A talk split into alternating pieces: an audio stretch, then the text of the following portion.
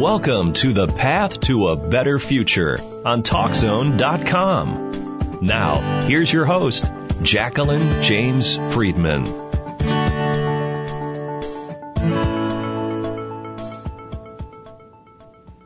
Hello and welcome to Path to a Better Future. I am Jacqueline James Friedman and today's topic on TalkZone Radio is on borderline personality disorder.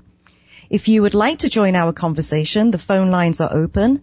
Please call 888-463-6748 or 888 go for it. We are taking your calls on TalkZone right now. My guest today is Alicia and she's going to be discussing the diagnosis of borderline personality disorder and how she has struggled from a young age to live a life that feels, quote, normal, unquote. Hi, Alicia, are you there? Yes, hi, how are you? I'm very well, thank you. How are you doing today? I'm doing well. Thank you for having me. You're very welcome. I'm very honored. Thank you. Um, let's start, first of all, Alicia, with the essential features of borderline personality disorder. It is a marked, thank you, it is a pattern of marked impulsivity and instability of affects, interpersonal relationships, and self-image. The pattern is present by early adulthood and occurs across a variety of situations and contexts. Because a personality disorder is a pervasive and enduring and an inflexible pattern of maladaptive inner experiences and pathological behavior, there is a general reluctance to diagnose personality disorders before adolescence or early adulthood. However, some emphasize that without early treatment, symptoms may in fact worsen. Does that make any sense to you, Alicia, with your experiences? Most definitely. Um, all my life, I felt that I was always trying to figure out who I was and where I fit in, um, mm-hmm. and always had um, inconsistent relationships that were unstable. Mm, okay. So how about we start with the early years with you and then sort of bring you up to present day and what those experiences have been like with this disorder. Okay? Okay. So starting from childhood, what were your experiences? Well, when I, um, growing up, I never really had a validating, nurturing home. Um, I always felt like I didn't belong in my own family. Um, mm. I was never really included, even as a child, in activities with my mother, and my father was never present. He did not want the responsibility of having a child. Um, my mother was, she had me at a young age and often would pass me along to family members when she felt the responsibility was too much. So growing up, I never had a role model for anything. Um, mm. I didn't know how to behave with other people, how to interact, how to be um, in society. Um, I was always the outcast at school because nobody interacted with me at home. So I had no idea what to offer other kids. I was pretty much a loner. Were you an um, only child? No, I have uh, three little sisters, mm-hmm. and it seems that my mother favored them over me for whatever reason. Uh, we were all very different, but I, I, I don't look like my mom. And my other little sisters had her eyes and her hair, and so I could even see just this physical, I don't know, like a gate keeping me from being a part of this dynamic. Um, and so when I, my mom had my little sisters, they were favored and spoiled and, um, I was ignored. And if I was sad, my mom would not talk to me about anything. She would send me to a professional to talk to them about it. Um, there was also a lot of abuse in my childhood. Um, I was molested for six years by my mom's ex-husband, who's now in jail. But he's also one of my sister's fathers. Um, so I had a hard time just, I don't know, I guess just living in my own house. And once that abuse stopped, another abuse started. My mom, um, hooked up with her boss and ended up marrying him and he was vis- physically abusive.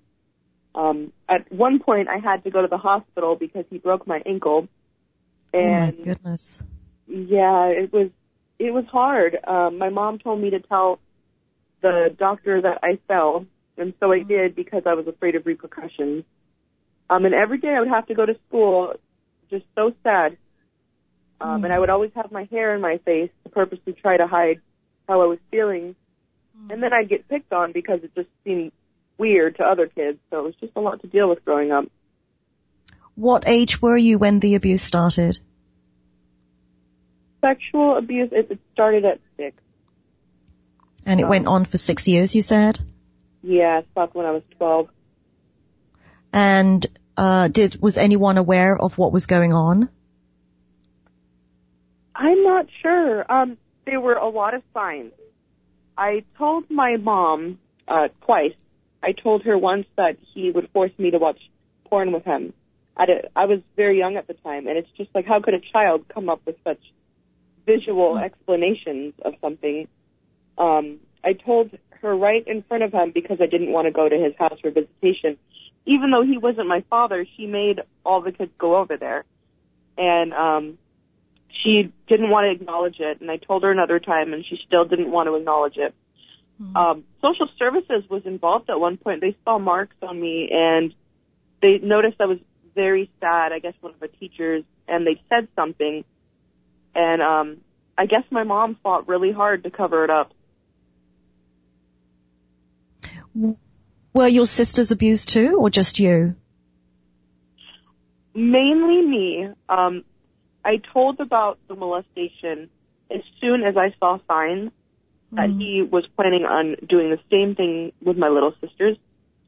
And it was actually quite sad because I wouldn't speak up for myself, but I would speak up for somebody else. And I think that said a lot on how I thought about myself at that age too, at 12. Hmm. Did you, were you able to talk to anybody else within those ages of 6 to 12 apart from your mother? Was anybody else willing to listen to you? Um, my grandmother was. I don't think I. I'm not sure why. I think I just figured that nobody believed me. I, I even saw a child therapist, and I told him, and he told my mom, but he told her he didn't think it was real. He said he thought I was just saying it. Um, which, looking back on it, was extremely unprofessional. Um, wow. so it was just invalidating, invalidation no matter where I turned. It was like, my feelings are wrong. I have to deal with it. There's no way out. Nobody cares. And I remember I would tell um, my friends about it. So I did tell my friends. But, you know, we were just kids. Nobody knew what to do. Mm. So you went along for the first six years of the abuse with actually absolutely no support, even though you were seeing a professional in between that time. That's right. When you were seeing the professional, were you there specifically because of that information that you provided, or did your mother send you for other reasons? She sent me because I was acting up immensely. I was always very angry um, when I was a child. You know, I went from just intense sadness to just being so angry. And I, I remember not being able to look at my mother without feeling just complete hatred. I would throw Mm. things at her. I would key the car. I would punch holes in the wall. I would attack my stepfathers. And nobody understood why, even though I was telling them, you know, Mm. clear in the face why I am so pissed off. Yet Mm. You know, I'm a child. So really it's like what you gotta look at the situation. There's a reason this child is acting up. There's a Right. reason that this you know, I, I started cutting myself at ten years old. That's not normal. There's something clearly wrong, but and I told them directly the the key to the puzzle, what we needed to do, and they just ignored it. Oh, that's really sad. Um, were you able to talk to your teachers? I was always afraid to. I remember I wanted to, and one time I did.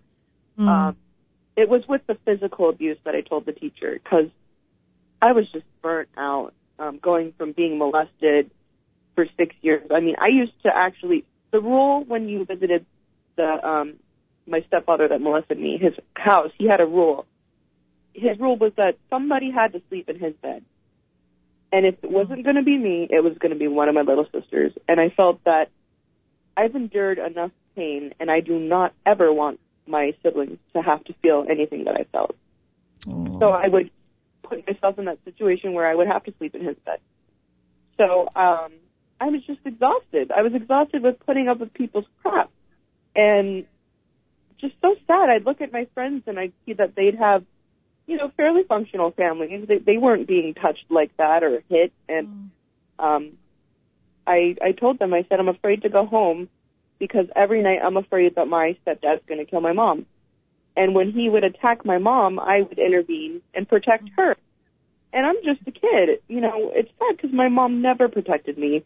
Yet I, I jumped in front of her to take on this six foot tall man at a young age and she just, she never defended me.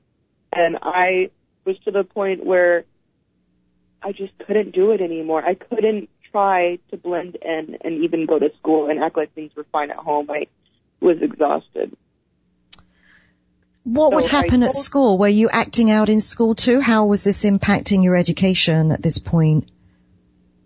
Um, people noticed there was something different about me. Mm. As I got older, I would react to people quickly. I became extremely blunt um, and aggressive because I, I felt that at school I was I felt I ended up feeling strong once I started showing people like, hey, like if you pick on me, I can fight back Mm. and uh, people got a little scared and they didn't understand why I would just react so so quickly. Like you could say something, or I mean, you could tease each other, but you could tease me, and I would just just be on fire immediately, and I would just want to hit something. right. So, um, yeah, people started seeing my behavior was was concerning. How did that impact your education? Uh, well, it was always very difficult to make friends. Um, I I could go from loving someone, you know, and thinking they're just the coolest friend ever one moment, to feeling absolutely betrayed, and um, I don't know, like my my perception of them has just completely vanished one moment, and um, so it was very difficult. Um, I was always anxious and I always felt on edge, like there was always some sort of danger, and I always had to be prepared to fight somebody when I was Mm. out.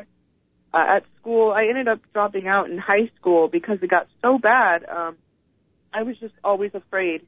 It it almost it started hitting me worse as I got older, even when Okay. certain situations were done.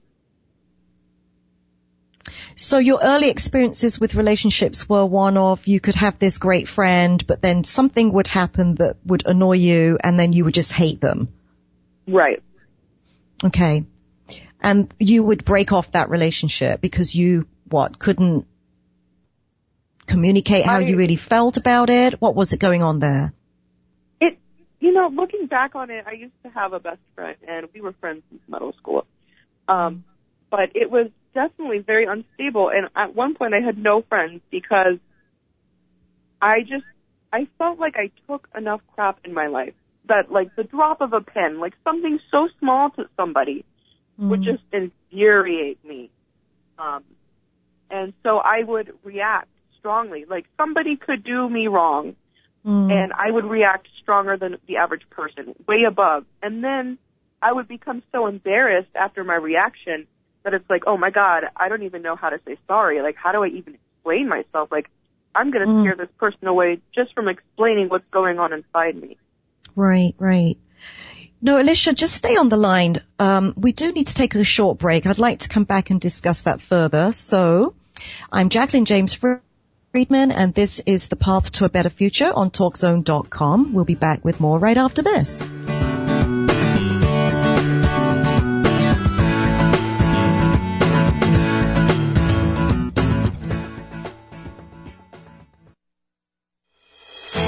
Welcome back to the Path to a Better Future on TalkZone.com. Once again, here's Jacqueline James Friedman.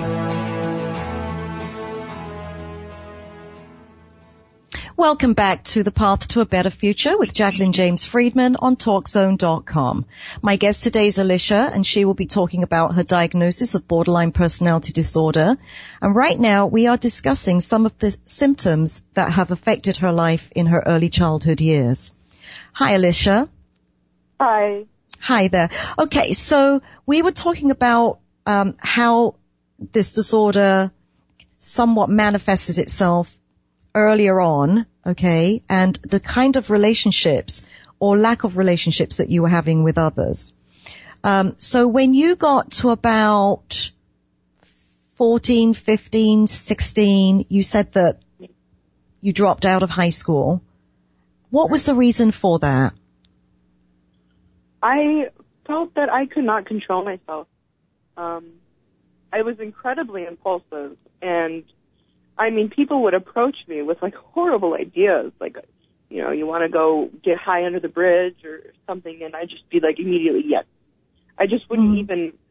I it was almost like I I felt like I was just a body and somebody else was controlling it. But at the same time, I never knew who I was. Um, I just knew that I wanted to feel something. Um, so I I dropped out. I couldn't control myself. I was always afraid. I'm mean, always angry at the same time. And I I feel that I was always angry because I it was a mode of protecting myself from being hurt the way I was as a child.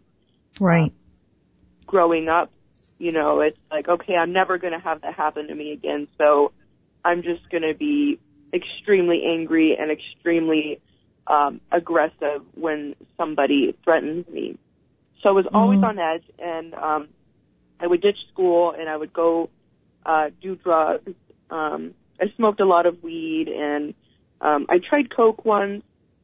And at the time, I mean, I didn't really care. I had no sense of self love or self respect, and I wanted to fit in. I wanted to be accepted, and you know, I took on the identity of those that I was around. Mm. So, I mean, I had no idea. And if and if I didn't hang out with those people, I'd just be devastated. Like, who am I? What do I even like? I like what they like. I I like wearing the stuff that they wear. Um, just because I have no idea who I am. Um, so I was just always confused and angry, always scared. I could not focus because my reactions started to become even even more intense.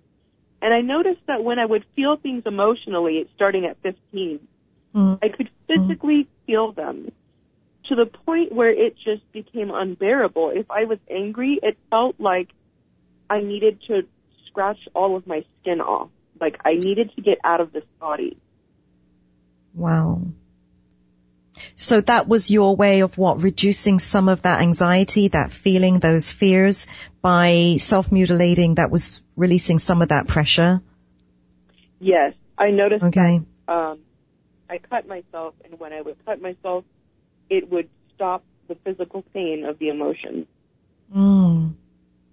How long were you doing this for? See, um, I started cutting when I was 10, and I did cut this year after a year of not cutting. Uh, it's been a very tough year. Um, so for, I guess, 11 years, And I would presume that they were not superficial cuts after a while. That's right. I had to get stitches at um, some point. Mm, okay. You're not cutting now, though. No, no. Okay. All right. Um, what about the drug use? Was that a form of masking some of that pain also?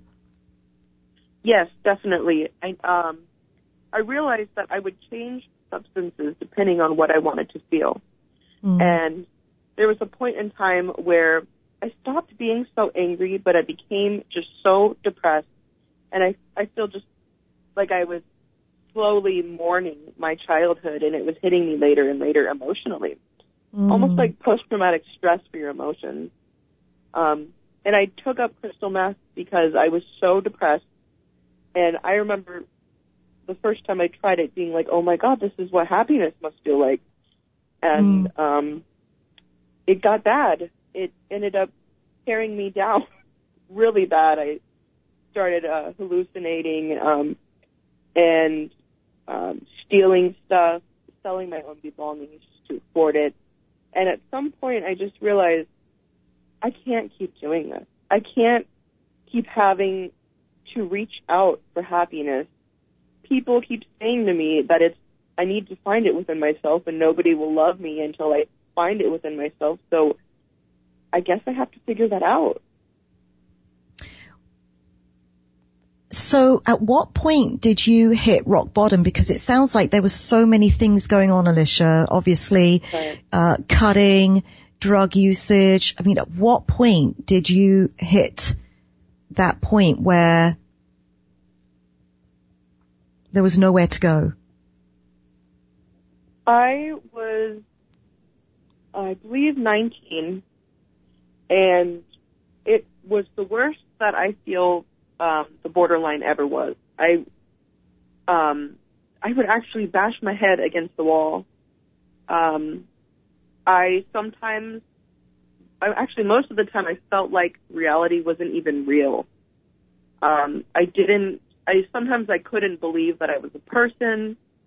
I would immediately scare people away and snap, and I would push them and away and then pull them back in. I lost every single one of my friends. I was home alone uh, with an abusive family member, my grandmother, who's verbally abusive, Mm. and just miserable. I was in my room, and um, I remember that things did not make sense. I felt like reality just wasn't real. I was so angry all the time. I would throw things and hurt myself, burn myself with cigarettes. Um, and I remember thinking like, I am, I'm losing my mind. I remember saying that. I went to therapy one day and I remember screaming, just screaming at the therapist I was seeing, like, why can't you help me? Mm. I've been seeing you for a year and you keep telling me just to tell myself positive affirmations. I'm Mm. losing my mind. I feel like I'm not even in my body and I feel like I'm surrounded in fire. How old So- were you at this point? I was 19 years old. It And you're now how old? I am now 21. So this wasn't that long ago. No, it was not. It, no, it's amazing. I was not able. I could not go out in public. I would, I would tell people, don't bring me in public, not just for like my safety, but for other people's safety. I don't trust myself. If someone looks at me the wrong way, I might say something, and I just can't do it. I would stay inside to protect myself and what felt like the world. So a very lonely existence while you're trying to figure out what's going on with yourself. Right. I had no idea. I, you know, because I was diagnosed with uh, depression, major depression at the time, which made no sense. Um, Mm. But they couldn't figure it out, and um, finally, somebody was educated on the on what was going on, and they looked at my history and my relationships and friendships and my symptoms and my cutting, and they said you have borderline personality disorder. At And what age I- were you then? I was uh, 19. That was Okay. after Mm. um and putting a name to it really helps because it's like oh my god you know there's something there is something like it's it's not nothing because i'm being told it's nothing everywhere i turn people are just like oh you'll be fine like and i'm just like you have no idea um so i started looking things up Mm. and realizing oh my god there are other people like me Mm. and um, just obsessing over it because I didn't know how to get through it. I just knew what I had, and at least reminding myself there there is a legit reason that this is happening to you. I mean, you may not know how to get through it, but you know that you're not as crazy as you think you are. Mm. Sure. Um, throughout all those years, were there any hospitalizations or suicidal attempts? Um, yes, there were two suicidal attempts. I um, overdosed on some painkillers uh, twice and went to the hospital. I had to drink charcoal and they put me on a 5150. I've been 5150 at least six times. Um, nobody could figure out what was going on with me. Um, but yeah, it there was always a crisis. I felt like my life was always a crisis. Oh. That's tough. That's a really tough one, but, but you just said that at some point you got this diagnosis and that was a revelation whereby you were able to now figure out exactly why you were behaving the way you were behaving and then to seek some treatment, correct? That's correct. Okay. Um, you said something about the hospitalizations. That's quite a lot of hospitalizations. At what point was this going on? Um, it started at 12, ironically, when I was being molested. Um, Okay. and my last hospitalization was, I was nine, uh, no, I wasn't 19. I was, um, 16. Eventually, I was just like, they can't do anything. The only thing they do is they make sure you don't hurt yourself. Mm. And I mean, they they would tell me things I already knew. You know, going in and out. Um, I felt that some of that didn't apply to me because the people that were there were there for completely different reasons.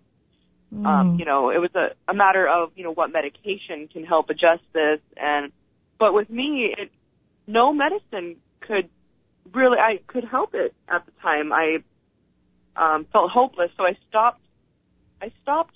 I started being careful so I wouldn't be um, admitted, and I, I I wanted to do a successful suicide, um, but just decided after that I don't want to live like this anymore, and I want to see for myself how much better I can get. I'm not going to listen to anybody. I'm not going to um, base my hope on somebody else's recovery level. I want to see for myself because I want to be able to be happy. Good for you, Alicia. You know, we're going to take a short break right now and we're going to come back and talk about your recovery. I'm Jacqueline James Friedman and this is the path to a better future on TalkZone.com. We'll be back with more right after this.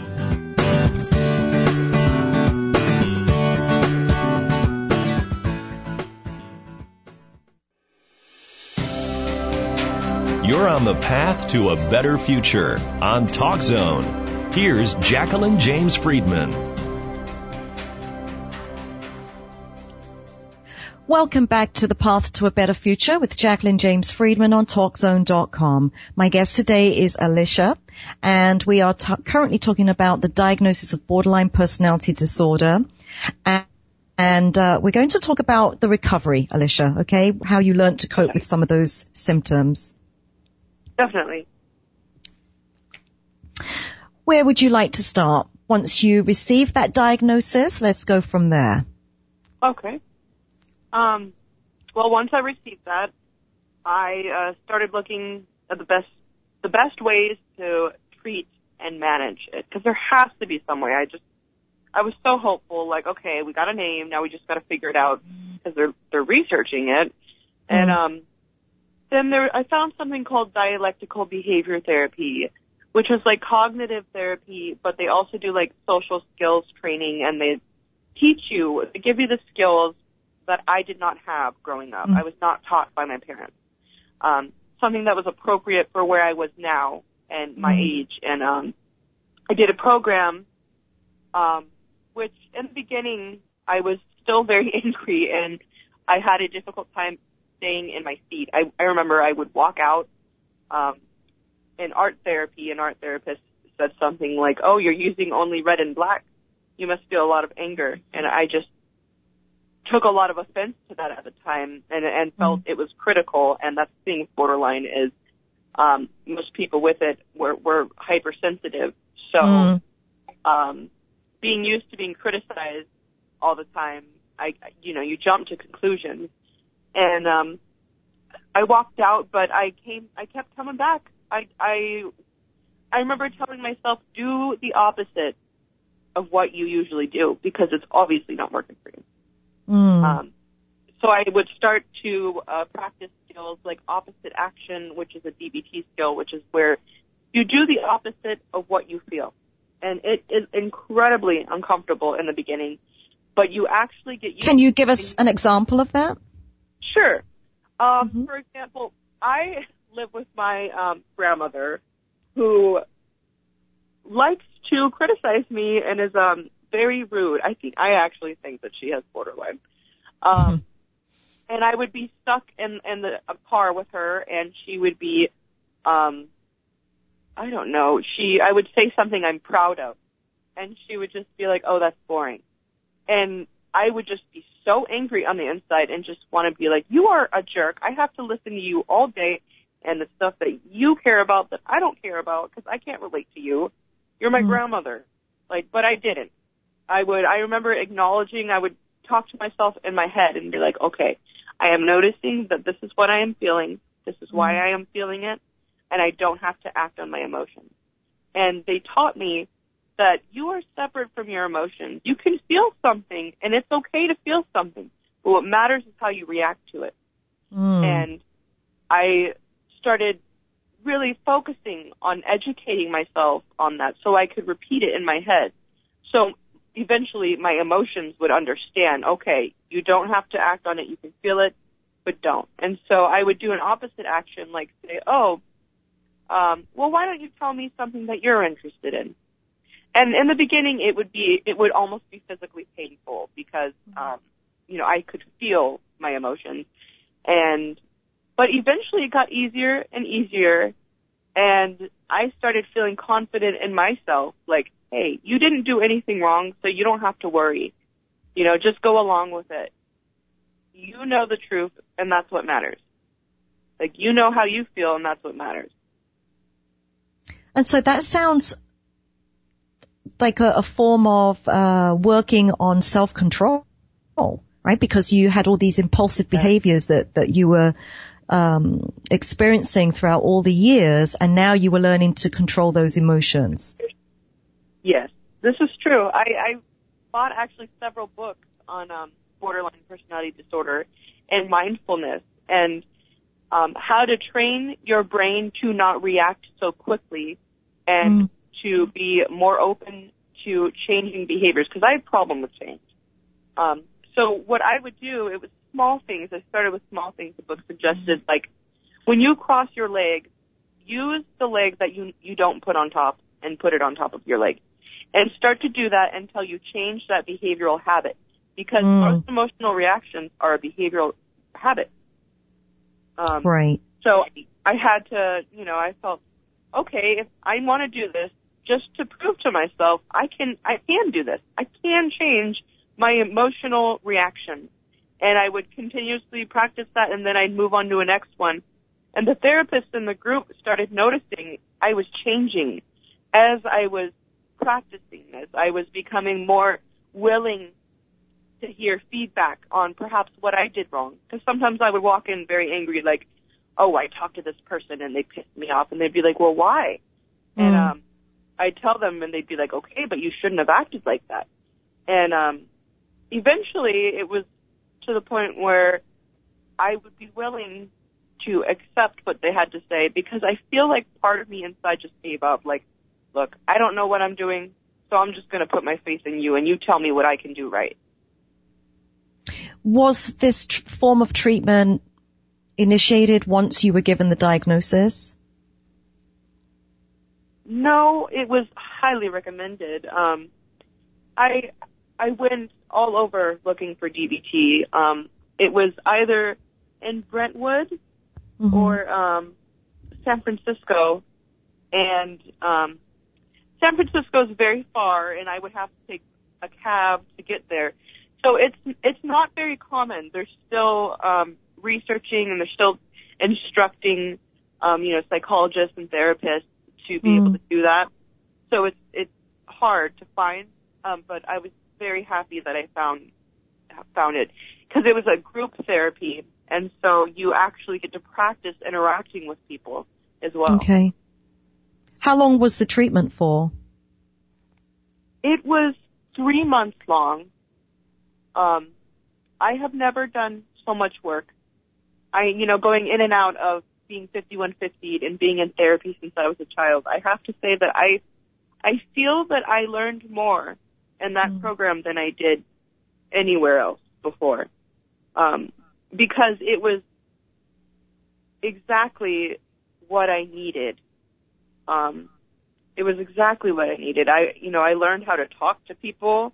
Mm-hmm. Um, I learned how to phrase things so they're they're more delicate when I say them because I can be very blunt and automatically speak my mind like, oh, I don't like that, therefore I don't like you.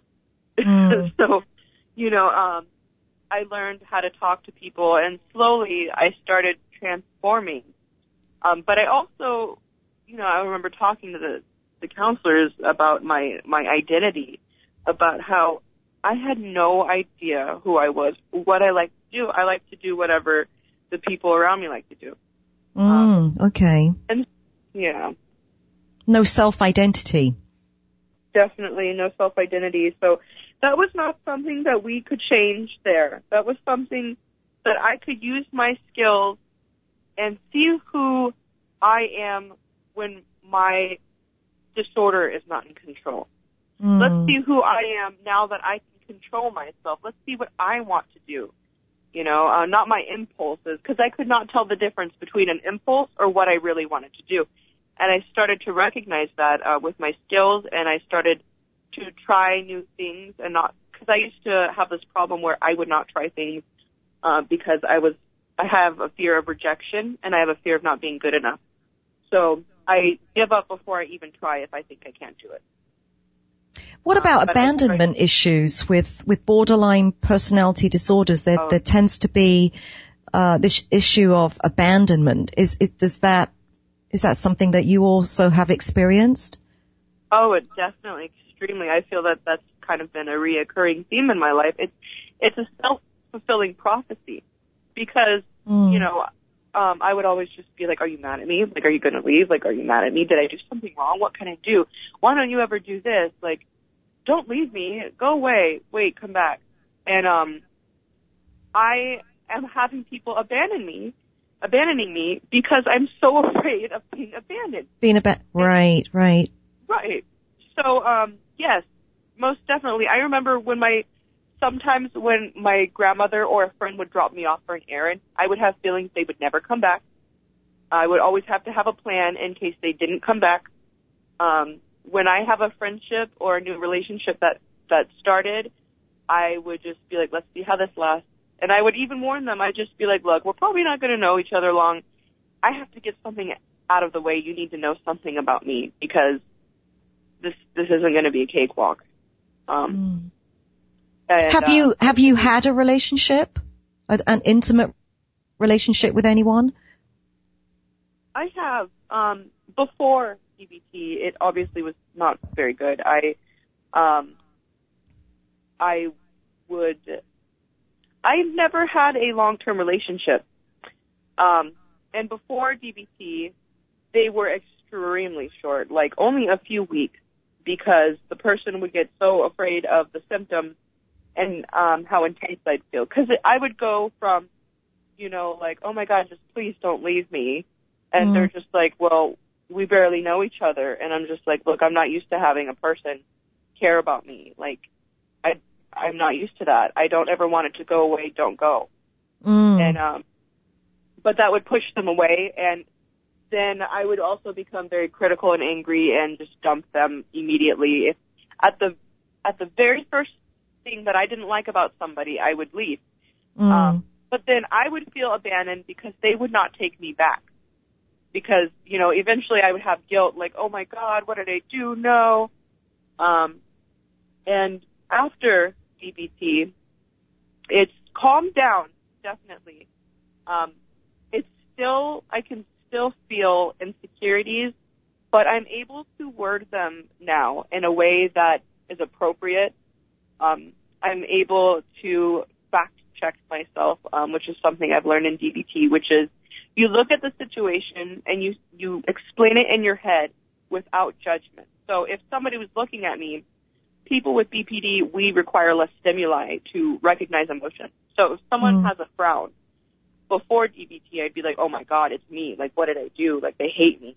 But Mm. after DBT, it would just be like, this person has a frown. That's all I know. I don't know what they're thinking. They could have had something happen in their day. Their reaction to me as a reflection of their perception of their life. It has nothing to do with me. Um, So since since receiving the dialectical behavioral therapy DBT, as you said, um, have you been able to to experience having a relationship that's more than a few weeks? Um, let's see. Yes, I have. I have actually. I I am able to have. Um, this is the closest to normal I have ever Mm. been. Um, I'm still very sensitive, um, but it is not as bad as it used to be, where I was banging my head against the wall and screaming and crying just because I I would feel something and just start screaming. Um, whereas today, I am able to say, hey, let's talk about this. Mm. Um, sometimes I still do slip. It's not, you know, like magic. Um, sometimes I, I have this thing where sometimes if somebody says something I really don't like, I will hang up. And, um, it's a reaction. It, it's one of those, you know, behavioral habit traits that I need to get out of, so I need to be more mindful. Um, but the last relationship I was in was more than a few weeks. It was actually a couple months.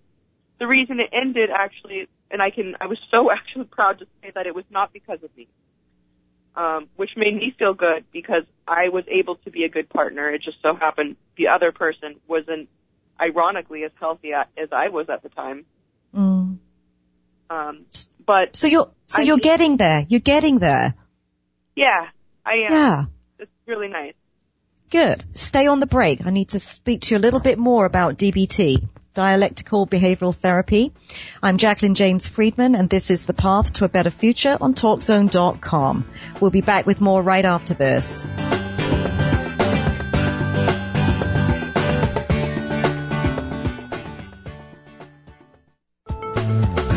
Let's return to Jacqueline James Friedman for more of The Path to a Better Future on TalkZone.com.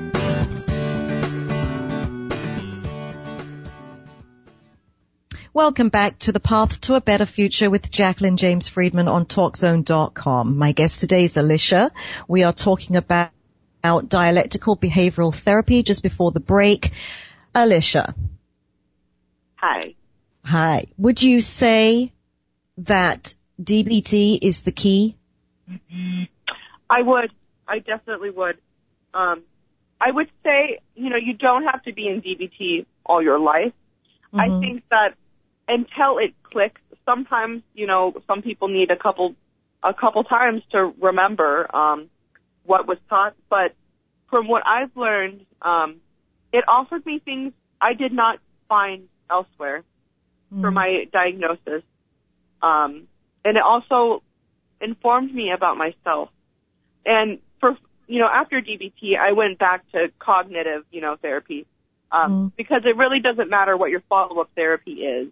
Um, it's DBT, you just take those skills and then you bring them to your therapy and you say, hey, this is what I need to work on. So are you involved in any other form of therapy like group therapy or individual therapy at this stage? I am in individual therapy. Um, I definitely know that it. I cannot go without individual therapy. Um, it helps Okay. me immensely, um, and I'm on top of my recovery now. I'm actually on medication now that has been helping, and I I have to be responsible for my mental health because I don't ever want to be like that again. What medications are you on right now? I'm on lithium.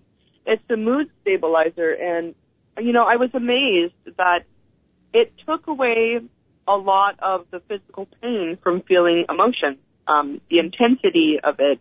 It helps with my impulse control. It helps with my racing thoughts.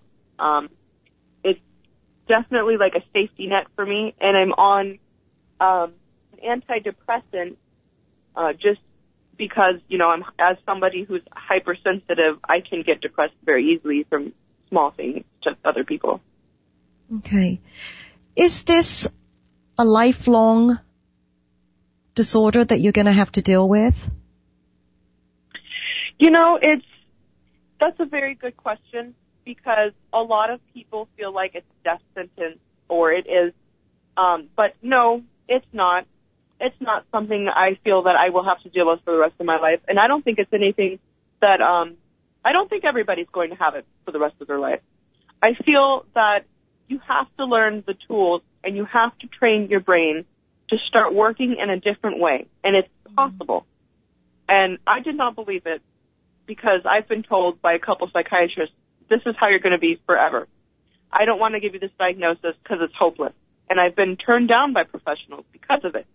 But at the same time, really, yes, I have. Um, I had a psychiatrist um, a couple months ago turn me down because of my diagnosis and say, not even ask me where I am now, you know, how my recovery is, just that I need 24 hour care automatically because it scared him so much, that diagnosis. Um, and wow. I feel that that's because the more that you hear about borderline, it's always, you don't hear about recovery that often because it is extremely hard to get out of. Um, it's like a different dimension you're living in. Nothing makes sense when you're really, when it's really heavy. Mm. But when you break through that, it is possible. If you keep trying, it is possible. Um, it's just very, very hard and uncomfortable in the beginning. But I believe that you can grow out it, out of it. And statistics actually show that um, once people with a borderline personality reach their 30s, um, they either start to learn to adapt to society with it and learn how to mm-hmm. cope on their own, or they actually grow out of it, which is really amazing. That is, and you know, I think you're absolutely correct in the beginning where you said that uh, a lot of uh, professionals don't particularly like to work with borderline personality disorders just because there is so much to it. There's so much to that personality that they don't understand, um, and and probably don't know how to treat. So that's really good that you've got that message out there. It's also really good that you've taken a positive look at your own recovery and how important it is to to pretty much look forward to your future. Right? Most because if you don't, then what have you got? If you have no future, right. then um, what is the point? So I'm really happy that you're at this stage, and that actually ties in quite nicely with um, walking the path to a better future. What is the message that you personally want to give out there, Alicia? I want people to know that nothing is impossible. That just because something is misunderstood does not mean that you are wrong. It does not mean that it's not, you know, it's not there. It, it could happen. Um, never, you know, like there will be professionals out there who will judge you, but only you know where you are. Um, don't stop fighting. It's not a death sentence. It's not impossible. You have to work harder than you ever had in your life. And something, and I'll, I'll leave with this, something that helps me w- understand things and finally accept my past and my childhood was mm-hmm. putting meaning to your suffering. You have acceptance will end suffering. People suffer when they don't accept reality as it is. It's always reality as it should be. So to Correct. be mindful of that, right? And um, put meaning to the suffering. You know, um, say it, say you will grow from this. Maybe you'll help somebody, somebody like you who needs to hear your experience. That's what gets me going. Beautiful. Um, how important is it to have the right professional treating you with this disorder? incredibly important um, because with BPD, you need to be validated, and you also need somebody with a steady head on their shoulders and not a biased view of society, because we learn from other people how we're supposed to behave and act and what's appropriate. Mm. Um, you have to feel comfortable because you you have to be honest. You can't get help unless you feel comfortable enough to be honest. Correct. Um, so it's definitely vital that it, there's a good relationship there. And what about, because the, the, the DBT is short term in the sense that it's three months, for example, and you might have to go back for maintenance. Is that right? You could do that? Right. Whereas right. individual therapy is pretty much more ongoing. So what's the importance of that for you? That's very important because DBT is where I learned my skills. individual therapy is where I can talk about how how I have applied it or how I could have applied it in my daily life. Um, mm. where situations may arise, you know, once you're done with DBT, you're not done. You need somebody to talk to about the skills you learned to make sure you're using them and mm-hmm. there are not ways that you could have used them that you didn't. How do you know if you've got the right person though? Bearing in mind you've had a lot of varied, varied responses from professionals over the years. How do you know when it's right? This is important for someone that's going through this, who's hypersensitive, impulsive, loves to hate, hates to love. All of those right. components um, can actually just throw off uh, a therapist working on this individual, correct? Right. It could. Um, how to find to make sure that it's the right person? I would say um, in the beginning, I think anybody with borderline is going to be afraid to say what they're thinking and how they're feeling because of how intense it is and how mm. we are just kind of shunned and looked at weird for feeling so intensely. But after you know you recognize that that's a normal fear, get to know the professional. Focus on how they respond to what you say. Do they seem genuinely sympathetic? Do they seem like they have passion in what they're doing? Because if you have BPD, you need to see somebody who loves what they are doing because mm. it's it's tough, and this person's going to help walk you know walk with you through this journey so you can get on a path to a better future. But make sure that they have the heart for it. That's what matters. And I think that's a great message. I think the message is one, to be able to find that right treatment. And then secondly, for the professional to understand what's required here in order to treat the individual. So I think those are very two clear messages that you've uh, relayed here, and I hope that anyone listening into the show um, will will have been educated here, right? Yeah, I really hope so. Okay. Well, you know, I really, really thank you, Alicia, uh, for sharing this story. It's very important. I know it's this disorder um, for many, many, many years in the scene. I've known many therapists that have been quite scared to treat people who have this disorder because of the intensity. Um, right. And, and it's very tricky. It's very difficult. So I'm very happy that you have someone that you can talk to. I'm very happy that you were able to find that DBT, the dialectical behavioral therapy treatment. There isn't an awful lot of uh, professionals uh, providing that program here in California. Is that right? That's right. Okay. Um, so for those listening in again, maybe this could be an area of um, further education for therapists out there and professionals. So once again, we've been speaking with Alicia from California. I thank you very, very much, Alicia. I'm very honored. Thank you for joining us today. That's all for this week's show. I'll be back next week at the same time. Thank you for listening to Path to a Better Future with Jacqueline James Friedman on TalkZone.com.